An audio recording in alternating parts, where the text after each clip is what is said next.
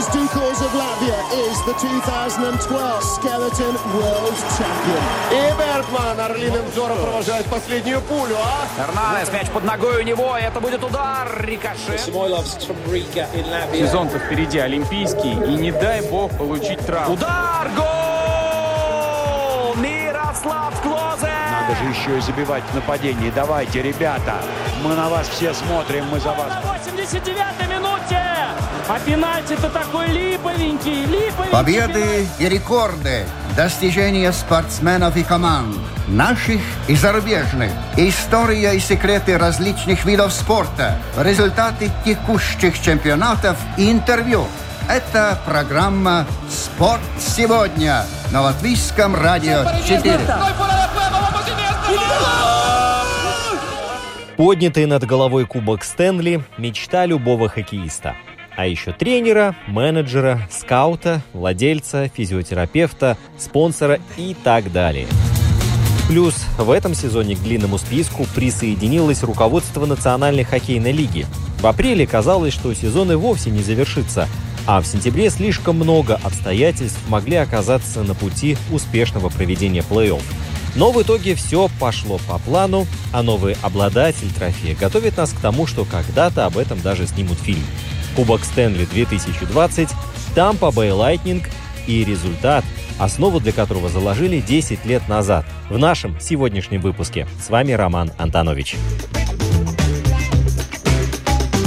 Если выписать всех участников НХЛ в один столбик в Excel, а рядом вбить год основания команды, то может сложиться впечатление хаотичности.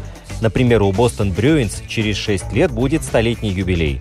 А Лас-Вегас Голден Найтс впервые вышел на лед в 2017-м. Я уже молчу про Сиэтл Кракен, у которых дебют запланирован на следующий год. Но если вдуматься, то логика во всем разнообразии цифр НХЛ есть. Те, что постарше, это традиции и история, те, что помоложе, это дань популярности, а совсем юные – это влияние коммерции. Тем не менее, что бы ни стало причиной прихода в лучшую лигу мира, важно другое. Все они играют в хоккей, и у всех одна мечта – Кубок Стэнли. Героем сегодняшней программы станут молнии из флоридской Тампы. Подарок, который «Лайтнинг» преподнесли болельщикам, пришелся на 18-летие команды.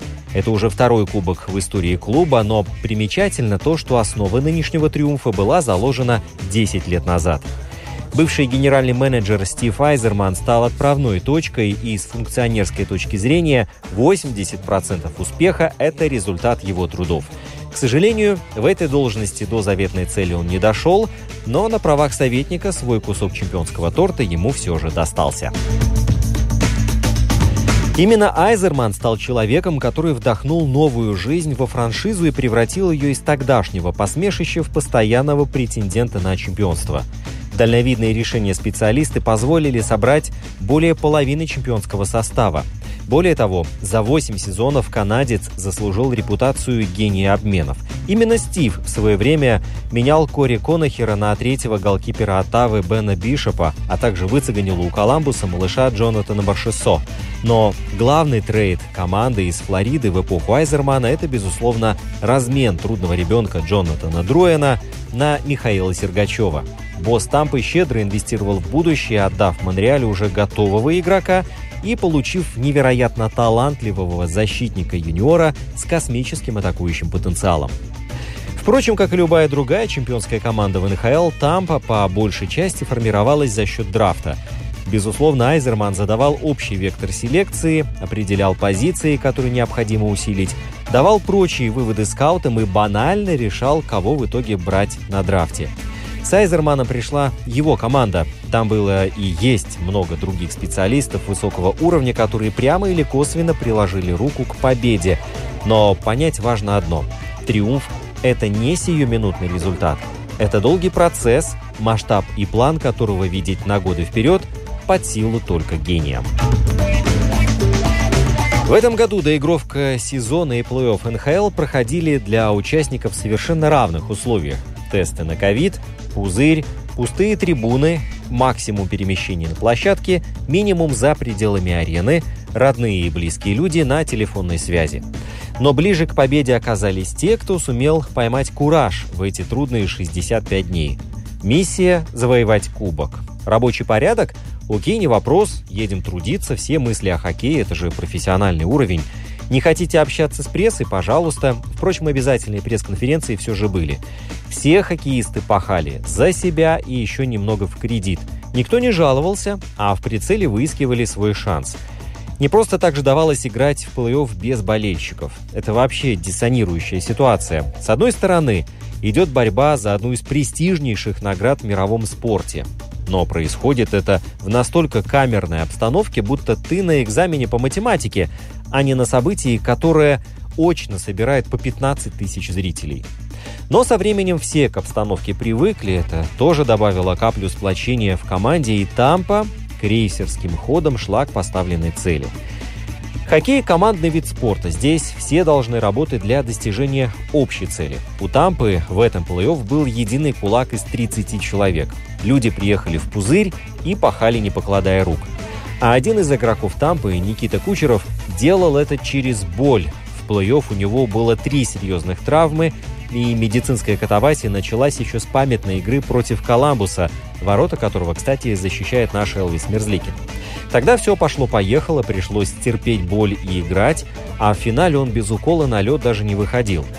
И соперники его при этом не щадили. Так что характер проявляется и в таких вещах. Хотя инсайды Тампы утверждают, что если бы Никита отказался играть, то к этому решению отнеслись бы с пониманием. Или вот другая фигура, о которой теперь говорят совсем в другом ключе. Это Андрей Василевский, голкипер «Молний».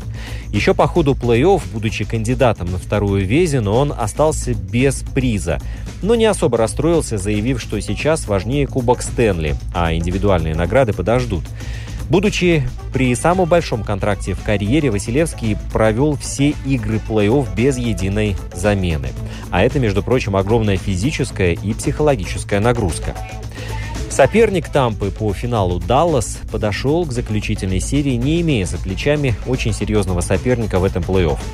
Это может быть объяснением того, что команда пришла к финалу в более медленном темпе, нежели будущие чемпионы. Теоретически, Даллас должен был выстрелить накопленными силами, но у них, наоборот, реализация хромала, игра звеньев была плохая, а вратарь был, очень плохой. Можно накидывать по 100 бросков за матч, вопрос, куда они пойдут, в ловушку кипера или в сетку под красный фонарь. А Тампа по ходу турнира подстраивалась, мол, «Жакеты, вы играете в свой хоккей, а мы просто будем лучше в мелочах». Потом Бостон. Да, Бостон, может, и был слабый, не было раска. Но давайте будем откровенны. Вырубить урагана в серии 4-1 – это под силу только фаворитам. И снова Тампа была лучше в мелочах. Попадись, например, Далласу, Коламбус или Бостон, маловероятно, что он бы добрался до финала. Выходя на длинную дистанцию, следует планировать сразу на нескольких уровнях. Краткосрочно на игру, среднесрочно на серию, долгосрочно на весь плей-офф. Штаб команды из Флориды сдал и этот экзамен. Вырисовывая тактику на один конкретный матч, отталкиваться приходится от сильных сторон соперника.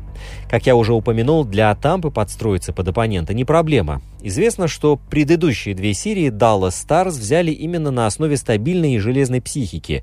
На лед в последние минуты выходили все козыри и при равном счете или даже проигрывая, выжимали соперника. Вспомним хотя бы, как Колорадо в 7-м матче серии держал Даллас за горло и вел в счете за 3 минуты до конца основного времени, но потом просто растворился, не устоял под натиском. При таком раскладе у Тампы была максимально конкретная задача – не развалиться в конце, не выключить ноги, не упростить Далласу финальный штурм, который там есть кому исполнять. И это было сделано. «Лайтнинг» выжимали соперника из своей зоны. Они активно наседали на защитников в чужой, замедляя развитие атаки. На самых последних минутах Тампа выстраивала стену в средней зоне и не пускала атаку Далласа в свою зону, тем самым сведя количество шансов этой атаки почти на 0. Конечно, оборона Тампы была не такой, как у тех же «Старс», и защищалась как умеет. С быстрыми выходами из своей зоны, с контролем шайбы в чужой зоне, с движением и выдающейся позиционной игрой по всей площадке, с выдающейся концентрацией и работой по шайбе. Мало кто понял, что это вообще-то была оборона, но это была она. пока шайба у нас, нам не забьют. Вот примерно таким принципом они руководствовались. В итоге Даллас владел шайбой и был готов провести стандартно мощную концовку. Но просто не получил полноценной возможности расставиться в чужой зоне. Небольшой проблемой был форчекинг Далласа, когда звено, например, Павелски цеплялось за шайбу в чужой зоне, для Лайтнинг начинались тяжелые минуты. Вот таких зацепов нужно было избежать. И из-под давления нападающих Старс защитники Тампы выходили умными передачами через центр своей зоны, потому что на бортах сидели соперники, а как раз в центре были свои. В итоге в шестом матче за два периода у Далласа было всего 8 бросков. За весь матч ни одного полноценного, мощного и увесистого полета шайбы в сторону ворот. Перри ни разу не встрял на пятаке. Бен ни разу не бросил, точнее было, но в стенку из игроков. Это была шикарная попытка засушить игру. Управляемость Тампы на дистанции всего плей-офф была на высоте, как у дорогой машины. Посмотрите, как развивались ее серии. Небольшая пробуксовка на старте, поиск своей игры, затем разбор соперника и уверенная финишная прямая. Всего 2 локальных сбоя – это пятые матчи с Айлендерс и Далласом. Но на такой стадии, на таком уровне конкуренции исполнителей всякое бывает. С Коламбусом Тампе нужно было просто сыграть спокойно и без нервов. Сделано. С Бостоном добавить жесткости. Тоже сделано. С Айлендерс – скорости. И это было выполнено. Даллас, похоже, был самым сложным тестом, но и эту команду Купер, Кучеров, Пойнт, Хедман и остальные в итоге решили. Этой талантливой и быстрой команде не помешали ни зацепы, ни судьи, ни неудачи и ничего из того, что обычно мешает талантливым и быстрым командам. Тампа была сильнее соперника, сильнее судьбы, сильнее судейства и всего того, что иногда мешает сильным. Кстати, говоря про забитые ноги. Хоккей – это невероятно интенсивная игра, а всю площадку игрок с хорошим катанием может пролететь за несколько секунд. При этом катание не похоже на прогулку на катке в парке. Это мощнейшая силовая работа. И залог успеха – правильная посадка. Техника. Она нужна, чтобы правильно кататься, хорошо отталкиваться и находиться в максимально устойчивом положении. Смена хоккеиста – это очень интенсивная работа, которую сопровождают постоянные столкновения, удары клюшкой и разного рода толчки от соперника. Без правильной посадки вы просто не будете вставать со льда, вас затопчут, да и быстро менять направление движения тоже будет затруднительно. Так вот, посадка напрягает мышцы бедра даже в статике. Если вы попробуете присесть без коньков и статично простоите в таком положении 30 секунд, то почувствуете напряжение. А в динамике нагрузка еще выше. За счет посадки бедра и нижняя часть спины нагружаются сильнее, чем при обычном беге в других командных видах. Работа за эти же 30-40 секунд на льду принципиально отличается. За этот отрезок времени происходит быстрый прорыв в зону соперника, движение в зоне атаки, возврат в защиту спиной, вперед с контролем соперника, единоборство и пара финтов клюшкой. Примерно так проходит среднестатистическая смена, которая не заканчивается заброшенной шайбой.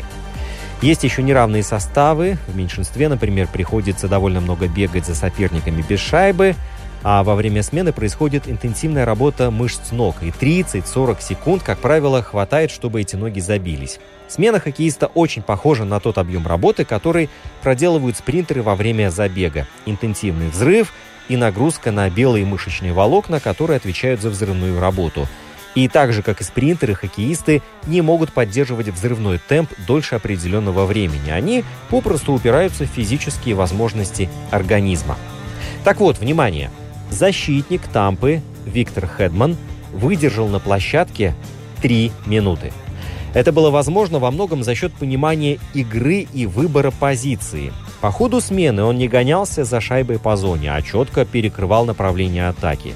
Плюс помогла пауза после проброса. Хедман имел несколько секунд на восстановление, пока арбитры готовились к вбрасыванию. Ну и помогли, конечно же, тренировки. Например, Александр Овечкин, чьи физические данные уникальны, в 2009 году мог провести на льду около 2 минут, в то время как его партнеры меняются после смены длиной в 45 секунд. При этом одним из факторов, обеспечивающих такую форму Александра, называли марафонца Дмитрия Капитонова, который работал с Овечкиным и держал его в тонусе. После трехминутного эпизода уже сидящего на скамейке Хедмана похлопали по голове. А сам швед, его показывали крупным кадром, сидел так, словно пробежал пару лестничных пролетов, а не защищался в финале.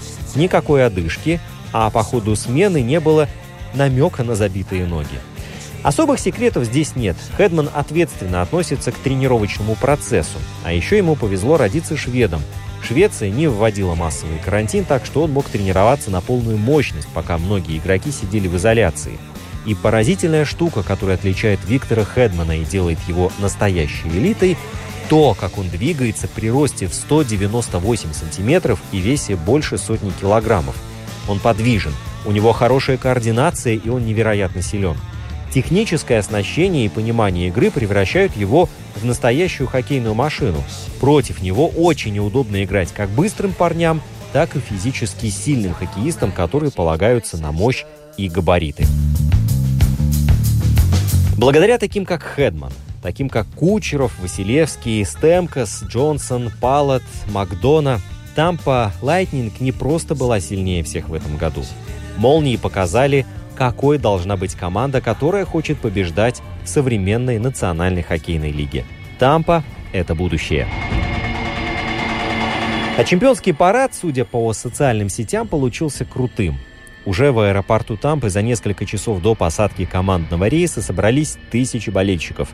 Далее в сопровождении полицейского кортежа ребята и их семьи на автобусах отправились на арену. На протяжении всего пути болельщики стояли вдоль трассы и аплодировали команде. Впервые с 2004 года Кубок Стэнли вернулся в Тампу. На сегодня, друзья, все. Я напоминаю про наш Инстаграм по адресу @lr4sport и про нашу домашнюю страницу lr4.lv. Там есть подкасты Google, Apple и Spotify и прямой эфир. Эту программу подготовил и провел Роман Антонович. Встречаемся через неделю с новыми именами и новыми историями.